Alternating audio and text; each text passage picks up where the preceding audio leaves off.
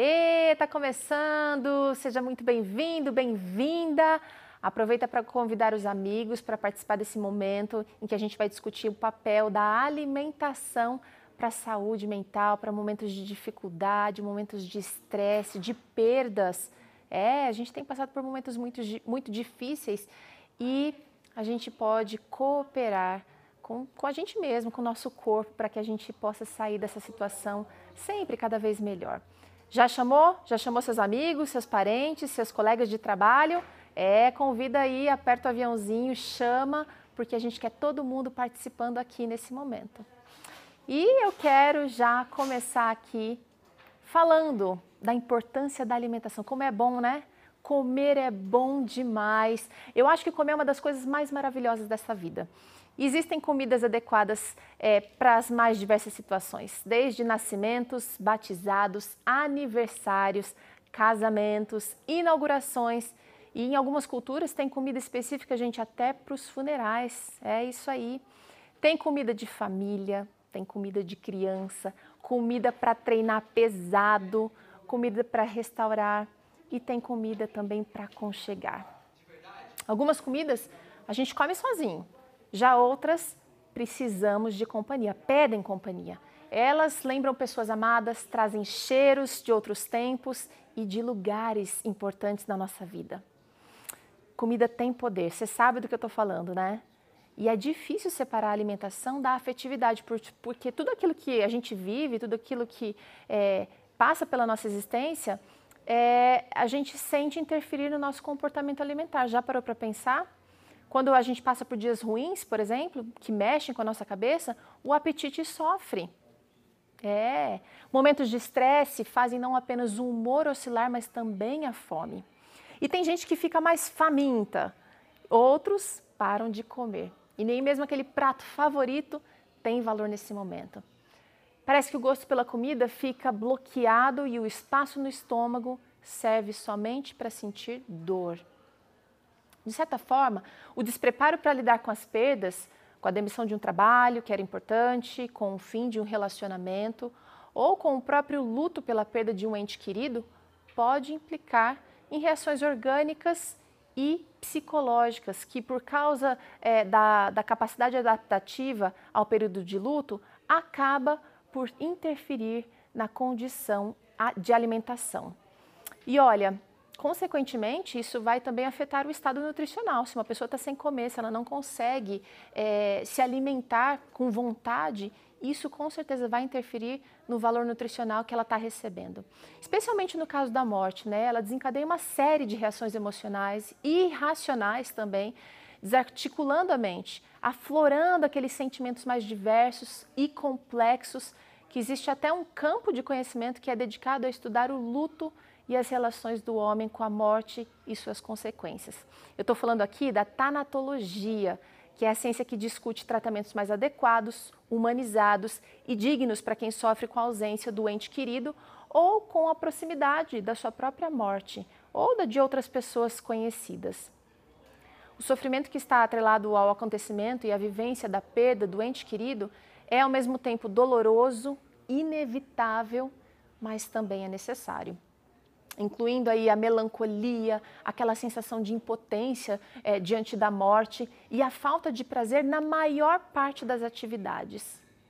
E a persistência desses sintomas é, e do estresse afetam, além da função alimentar, também a função imunológica, o que predispõe o organismo e a outros agravantes da saúde, como o aparecimento de enfermidades é comum a gente perceber que quando alguém passa por dificuldade, por estresse, essa pessoa possa desenvolver, por exemplo, diabetes. Ou ela, de repente, comece a, a ficar obesa. Uma boa alimentação é bastante importante depois da perda de alguém ou da, depois da perda de algo importante, mas ao mesmo tempo, essa falta de apetite torna essa necessidade desafiadora familiares, amigos, vizinhos mais chegados, então podem desempenhar nesse momento aquele papel especial, cozinhando, preparando um prato especial e, e motivando essa pessoa então a comer. É um ato de carinho que pode salvar, sim. É quase como se é, esse ato pudesse dizer: olha, vamos encarar a vida um dia de cada vez, você está vivo, você perdeu, teve uma perda importante, mas é preciso continuar. Dá um, traz um certo alívio e, e coloca essa pessoa diante da realidade de que ela precisa continuar vivendo a despeito de sua perda. Ah, Para a professora Lisa Schumann, da Universidade de Maryland, nos estágios iniciais do luto, uma resposta primária que varia entre a tristeza e a fuga muitas vezes entra em cena. E é exatamente por isso que a gente perde o controle do apetite. É como se o nosso cérebro agisse em modo de segurança, bloqueando memórias dolorosas e permitindo apenas aquelas que são mais fáceis de, de processar, sabe?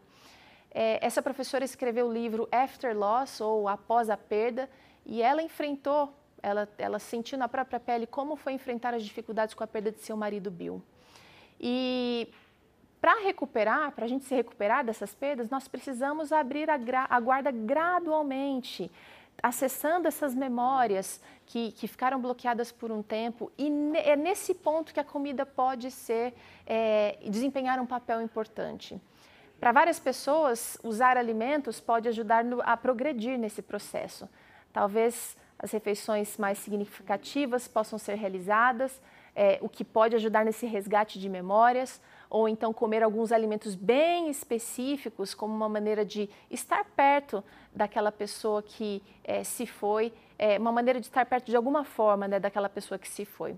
Bom, às vezes, comer durante o luto pode se tornar também, olha, uma espécie de armadilha, um outro lado da moeda, né? É, sem um apoio para conseguir elaborar esse luto como é necessário, às vezes a pessoa pode mergulhar numa alimentação que vai tornar essa experiência mais difícil, gerando vícios, por exemplo, trazendo doenças. E os especialistas observam que a necessidade de equilíbrio entre dois grupos alimentares, os açúcares e as gorduras. É com eles que a gente obtém a maior parte da nossa energia e são eles também que é, podem ser vilões se usados em excesso causando desequilíbrios importantes, impedindo o sistema neurológico de funcionar adequadamente. Aí vem aquela irritabilidade, aquela confusão, não consegue decidir, uma falta de concentração, fraqueza, e tudo isso pode ser agravado pelos excessos, pelos exageros. Você sabe do que eu estou falando, né? É, a influência da dieta no nosso estado mental é imensa. Tem muita literatura médica falando sobre esse assunto. E a nutrição adequada ela é importante, necessária para muitos aspectos do funcionamento do nosso cérebro. Os estudos mostram que uma dieta pobre em, qualidade pode ser um fator de risco modificável para depressão, por exemplo. É, deficiência em ômega 3, ácido fólico, vitamina B12, ferro, zinco, selênio, minerais importantes da nossa dieta, eles uh, são mais comuns em pessoas deprimidas do que aqueles que não são deprimidos. E o Dr. César Vasconcelos é, nos lembra essa, essa questão importante, né, da falta desses minerais, da falta dessas vitaminas, trazendo aí é, consequências ou trazendo a depressão como consequência. E é interessante que na Bíblia nós também vemos exemplos bem interessantes, no mínimo interessantes, de pessoas que enfrentaram momentos difíceis é, e como a alimentação fez diferença nesse contexto.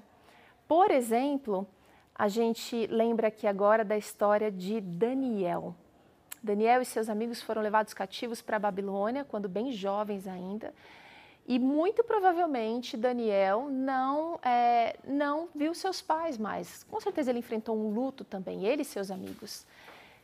Mas ah, provavelmente o livro, essa história está lá no livro de Daniel 1, 12 e 13, nos versículos 12 e 13, e lá conta que Daniel ele pediu então ao superior uma dieta vegetariana total e depois ele pediu que fossem feitas comparações com apenas 10 dias é, de, de, com essa dieta vegetariana estrita, completa, ele foi pediu para ser comparado com as pessoas que haviam comido do manjar do banquete real. E qual não foi a surpresa é, dos, dos avaliadores ali ao perceberem que Daniel estava mais é, saudável, não somente fisicamente, mais corado, mais forte, mais ativo, mais disposto, mas Daniel também apresentou-se mais saudável mentalmente. Olha que importante. Com certeza foi uma escolha difícil, uma escolha necessária, mas Daniel ele fez é, é, os arranjos necessários para enfrentar esse momento da maneira adequada. E eu penso que existem outras histórias, como por exemplo a história do profeta Elias, relatada lá em 1 Reis 19. Elias também havia passado por um momento de bastante tensão após um dia é, clamando a presença de Deus. E Deus se mostrou presente, mas ao final ali daquele dia, Elias se sentiu ameaçado pela princesa, pela rainha Jezabel, e ele fugiu fugiu caminhando até o deserto. E lá Deus o encontra, o anjo o encontra, a Bíblia conta, e lhe oferece alimento, pede, a ele que coma para que se sinta melhor, porque ele realizaria ainda, ele observaria quais eram os próximos passos do seu, da sua missão como profeta do povo de Israel. Ele foi motivado pelo anjo e ele pôde então compreender mais claramente qual era a sua missão e o seu propósito para aquele momento. E eu quero voltar para a nossa realidade hoje, né? Enfrentando dias difíceis, fica mais fácil a gente perder a noção de quem somos, de por que estamos aqui, de qual é o propósito da nossa existência. Mas Deus tem um plano especial para cada um de nós. Não importa a situação que a gente esteja passando nessa vida, Deus tem um plano especial para você e ele tem ferramentas importantes e especiais para que você enfrente os momentos, todos eles, dessa vida, de maneira mais adequada.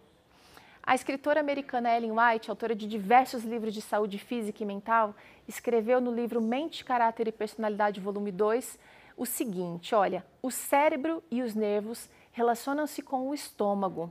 O comer e o beber impróprios resultam num pensar e agir impróprios também. É importante saber que isso tudo não depende somente da qualidade da comida que ingerimos e da bebida que tomamos, mas também depende da quantidade. Dr. César lembra muito isso nos, nos claramente lá do Vida e Saúde. Os alimentos e bebidas saudáveis usados em exagero perturbam o nosso organismo. E é por isso que o equilíbrio é necessário mesmo com as coisas boas. Bom, sem dúvidas, nós precisamos do auxílio de Deus para passarmos por momentos difíceis da vida. Nós pedimos a Ele misericórdia, pedimos paz, pedimos saúde e Ele é o doador de tudo isso e muito mais. Você já deve ter experimentado algo bom que você percebeu que veio de Deus, mas nós podemos e devemos cooperar com Ele. A Bíblia oferece uma promessa preciosa que eu gosto muito, que diz que Deus pode agir modificando a nossa vontade e operando no realizar. Isso está lá em Filipenses 2, no verso 13. Filipenses 2, verso 13, lá diz o seguinte: Sou eu quem efetua em vocês tanto querer como realizar. Muitas e muitas vezes a gente sabe o que é certo, a gente sabe o que é bom, a gente sabe aquilo que é necessário para manter a nossa saúde, mas os nossos hábitos acabam por nos trair consumimos mais açúcar, a gente não bebe água o suficiente, acaba dormindo pouco por nossas escolhas e ainda assim nós esperamos que Deus realize milagres e curas, é, milagres de cura física e mental, melhor dizendo. Quando a gente está, na verdade, financiando diariamente uma vida de doenças.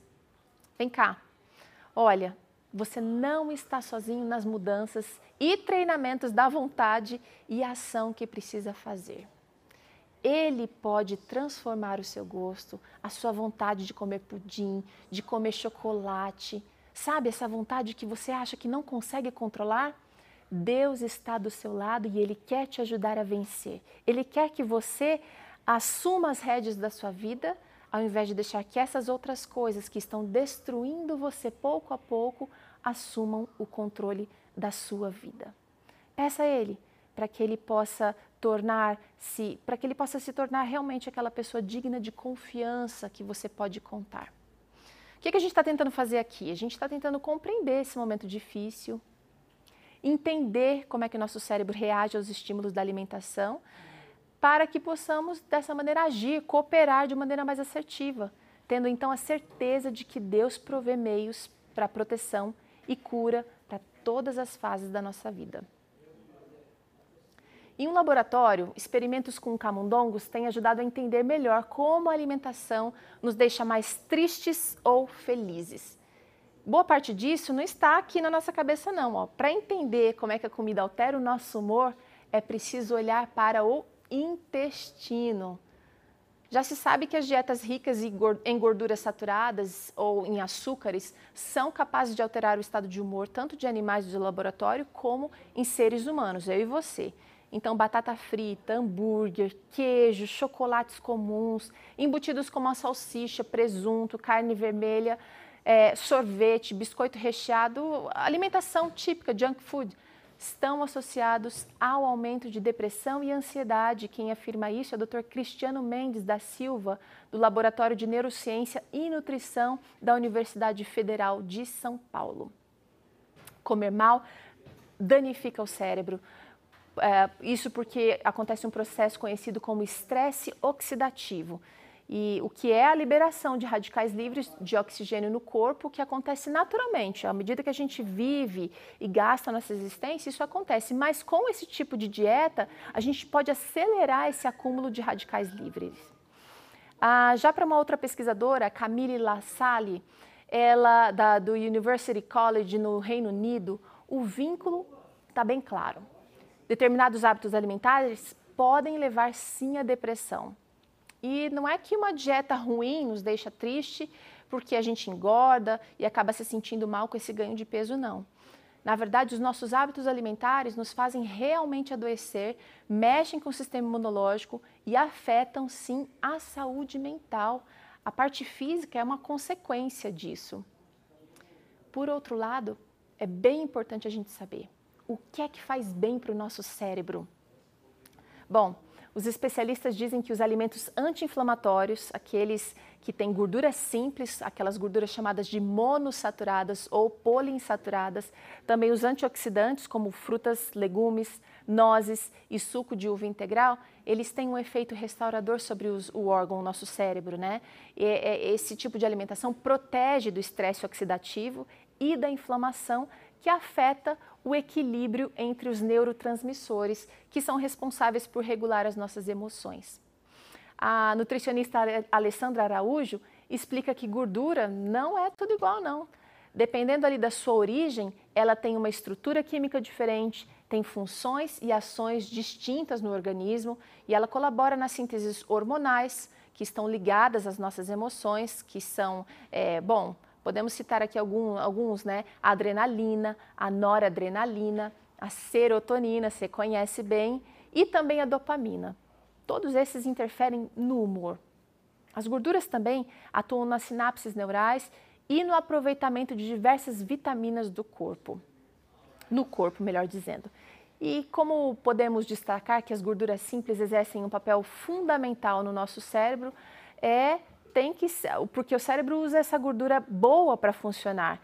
Ele usa ela também para formar, para renovar, proteger os nossos neurotransmissores.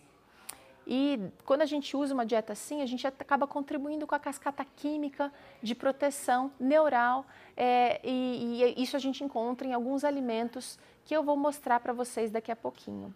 Mas quero só fazer aqui uma ressalva: é preciso comer diariamente alimentos bons para que a gente possa obter esses benefícios. Não adianta comer uma vez por mês e esperar que isso seja natural para você, esperar que isso aconteça naturalmente se você não está dando condições do cérebro funcionar bem. Bom, vamos lá então aos alimentos que são importantes para o cérebro. Então vamos conhecer os alimentos que são protetores do cérebro. Primeiro a gente tem o grupo das oleaginosas, que são grupos das castanhas, das amêndoas, as nozes, os amendoins, o coco e por aí vai. A gente tem uma grande variedade. Tem também o grupo das leguminosas, não confunde com legumes não. Aqui a gente está falando de feijões. Tem feijão, ervilha, lentilha, feijão fradinho, grão de bico, feijão branco, feijão preto, feijão bola, feijão miúdo, feijão andu, tem também muita variedade dentro desse grupo e todos são muito importantes para a nossa saúde mental. Aí também existem o grupo das, existe o grupo das sementes, como a linhaça, a semente de girassol, a semente de abóbora, de gergelim, de chia e temos muitas outras sementes também importantes.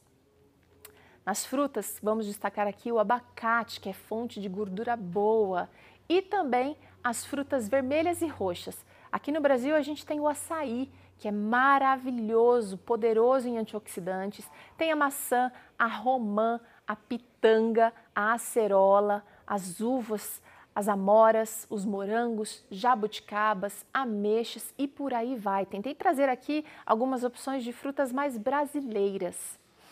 E agora eu queria trazer para vocês uma demonstração, uma receitinha muito simples. Vem comigo!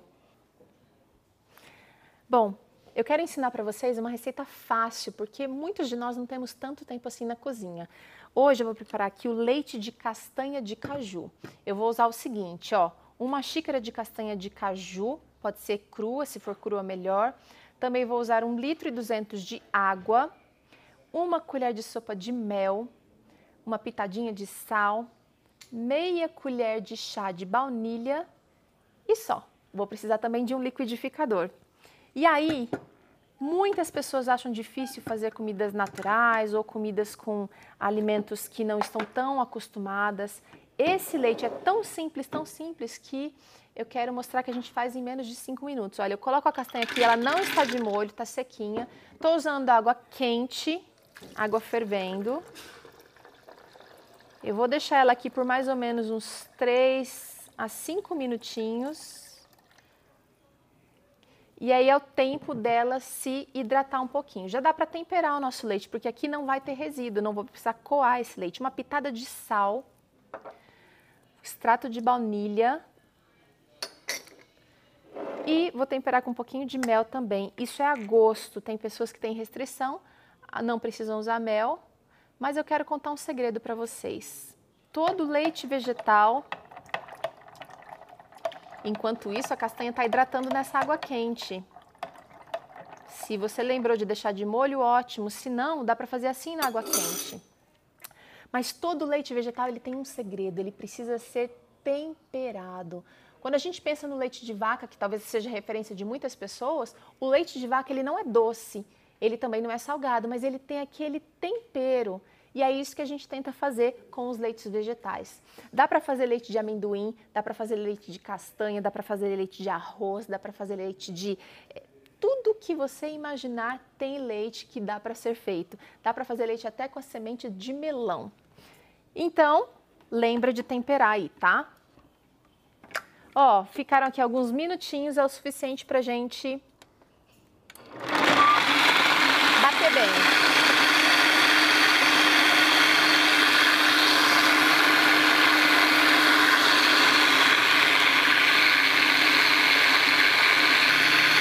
Tá ficando branquinho.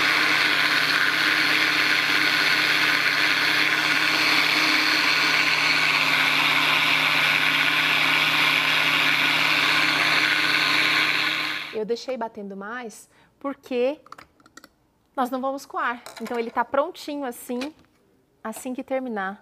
Gente, tem até uma espuminha, como se fosse o leite tirado da vaca, olha. Agora, fresquinho, ele tem uma textura ótima. E tá prontinho para beber. Dá para mostrar? Dá para ver aqui, olha, essa espuminha. Aqui também dá para ver. Ó. Demais, hein? Demais, demais, demais não está doce, não está salgado com a pitadinha de sal, mas está temperado e isso dá prazer.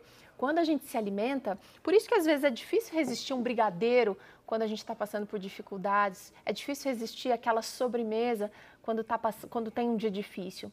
Porque nós liberamos substâncias de recompensa, substâncias químicas de recompensa no cérebro que esses alimentos acabam por trazer, mas na verdade eles causam um efeito rebote é, assim que passa aquele efeito, aquele efeito de bem-estar, de euforia, você provavelmente vai sentir um estado de depressão muito maior do que o que você estava antes de comer aquele doce. Nós temos uma abundância incrível aqui no Brasil, nas mais diversas regiões que temos. Então dá para plantar esses alimentos que a gente que eu mencionei agora há pouco, dá para colher, dá para comprar e até vender, se você quiser, esses alimentos que promovem saúde mental. E para aquele paladar que não está tão acostumado que não vai apreciar esse leitinho assim é, de primeira, eu quero dar uma dica. Seja paciente e seja persistente. Você precisa investir aí em preparos diferentes com esse ingrediente que você descobriu que faz bem para a sua saúde. Leia sobre ele, sobre como ele atua no seu organismo, leia sobre como ele é produzido, os benefícios que ele traz, além da sua saúde mental, os benefícios mais abrangentes desse alimento. Quando a gente vai entronizando essas informações, a gente tem mais facilidade para agir diferente. Você vai se surpreender. Mas eu quero te deixar aqui um recadinho. Não se esqueça de que ao longo de todo esse caminho você nunca está só. Deus está aí, Ele vai te ajudar a vencer qualquer fase difícil da sua vida. Um forte abraço e até a próxima!